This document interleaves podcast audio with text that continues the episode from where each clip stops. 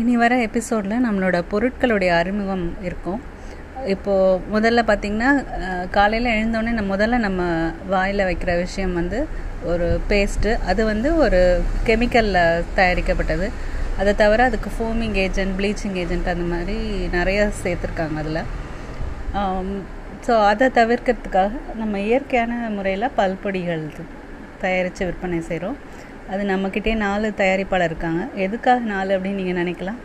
ஏன்னா ஒரு ஒருத்தருக்கும் ஒரு சுவை பிடிக்குது. ஒன்றுத்தில் துவர்ப்பு கொஞ்சம் அதிகமாக இருக்கும். ஒன்றுத்தில் கிராம்பு இருக்கிறதுனால உங்களுக்கு அந்த பல் பிரச்சனை இருக்கிறவங்களுக்கு சீக்கிரமாக சரியாகும். அது பசியை தூண்டுறதா கூட சொல்லியிருக்காங்க.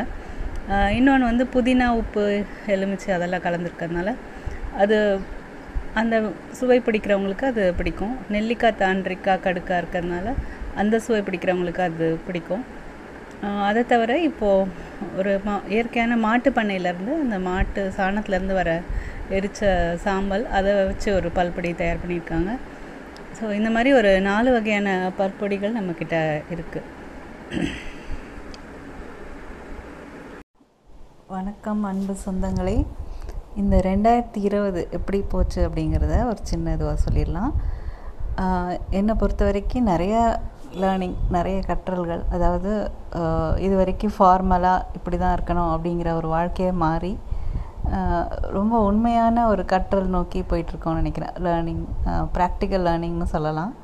அதாவது சும்மா புக்குக்கும் புக்லேயும் சர்டிஃபிகேட்டுக்கும் படித்ததெல்லாம் போக உண்மையான லேர்னிங் நிறைய நடந்திருக்கு. என்னை பொறுத்த வரையுமே அப்படி தான் எப்போவுமே நான் நினைப்பேன் ஒரு கிராஜுவேஷன் ஒரு போஸ்ட் கிராஜுவேஷன் அதெல்லாம் விட நம்ம வாழ்க்கையில் என்ன கற்றுக்குறோம் நம்ம இப்போ இருக்க வேண்டிய நிலைமைக்கு என்ன தேவை? அதை மட்டும் கற்றுக்கிட்டா போதும் அப்படின்னு. இப்போ பார்த்திங்கன்னா ஒரு கவர்மெண்ட் எம்ப்ளாயாக இருந்துட்டு அதுக்கப்புறமா கிட்டத்தட்ட மளிகை கடை மாதிரி தான் பாதி நேரம் இப்போ ரன் பண்ணிகிட்டு இருக்கோம். அதுக்கு தேவையான விஷயங்கள் அவ்வளோ கற்றுக்க வேண்டியிருக்கு. ஸோ அந்தந்த டைமில் என்ன தேவையோ அதை கற்றுட்டு போயிட்டே இருக்கணும் அப்படிங்கிறது தான் என்னோடய குறிக்கோள்.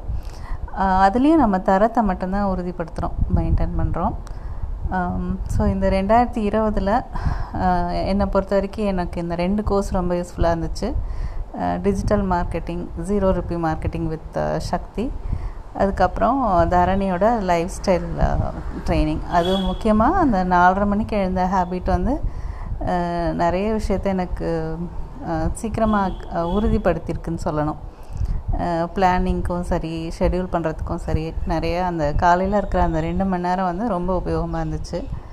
ஸோ இந்த மாதிரி உங்களுக்கு ஏதாவது எக்ஸ்பீரியன்ஸ் இருந்தால் நீங்கள் ஷேர் பண்ணுங்கள் இது எல்லாருக்கும் பயனுள்ளதாக இருக்கும். ஏன்னா இந்த மாதிரி நேரங்களில் நம்ம ஸ்டக் ஆகி அது இதுன்னு குறை சொல்லிகிட்டு இருக்காமல் அடுத்து என்னென்னு ஃபார்வர்டாக மூவ் பண்ணுறதுக்கு எல்லாருக்கும் அது உந்துதலாக இருக்கும். ஸோ எனக்கு பர்சனலாக லேர்னிங் கர்வ் அதிகமாக இருக்குது பேங்க் பேலன்ஸ் வந்து ஏறக்குறைய மேலே கீழே போயிட்டு வந்தாலும் டேர்ன் ஓவரும் லேர்னிங் கர்வும் அந்த இன்க்ரீஸில் தான் இருக்குது ஸோ அது பெரிய விஷயம். அதுக்கு காரணம் இந்த புதுசாக கற்றுக்கிட்ட விஷயங்கள் தான். ஸோ கற்றுக்க கஷ்டப்படாதீங்க.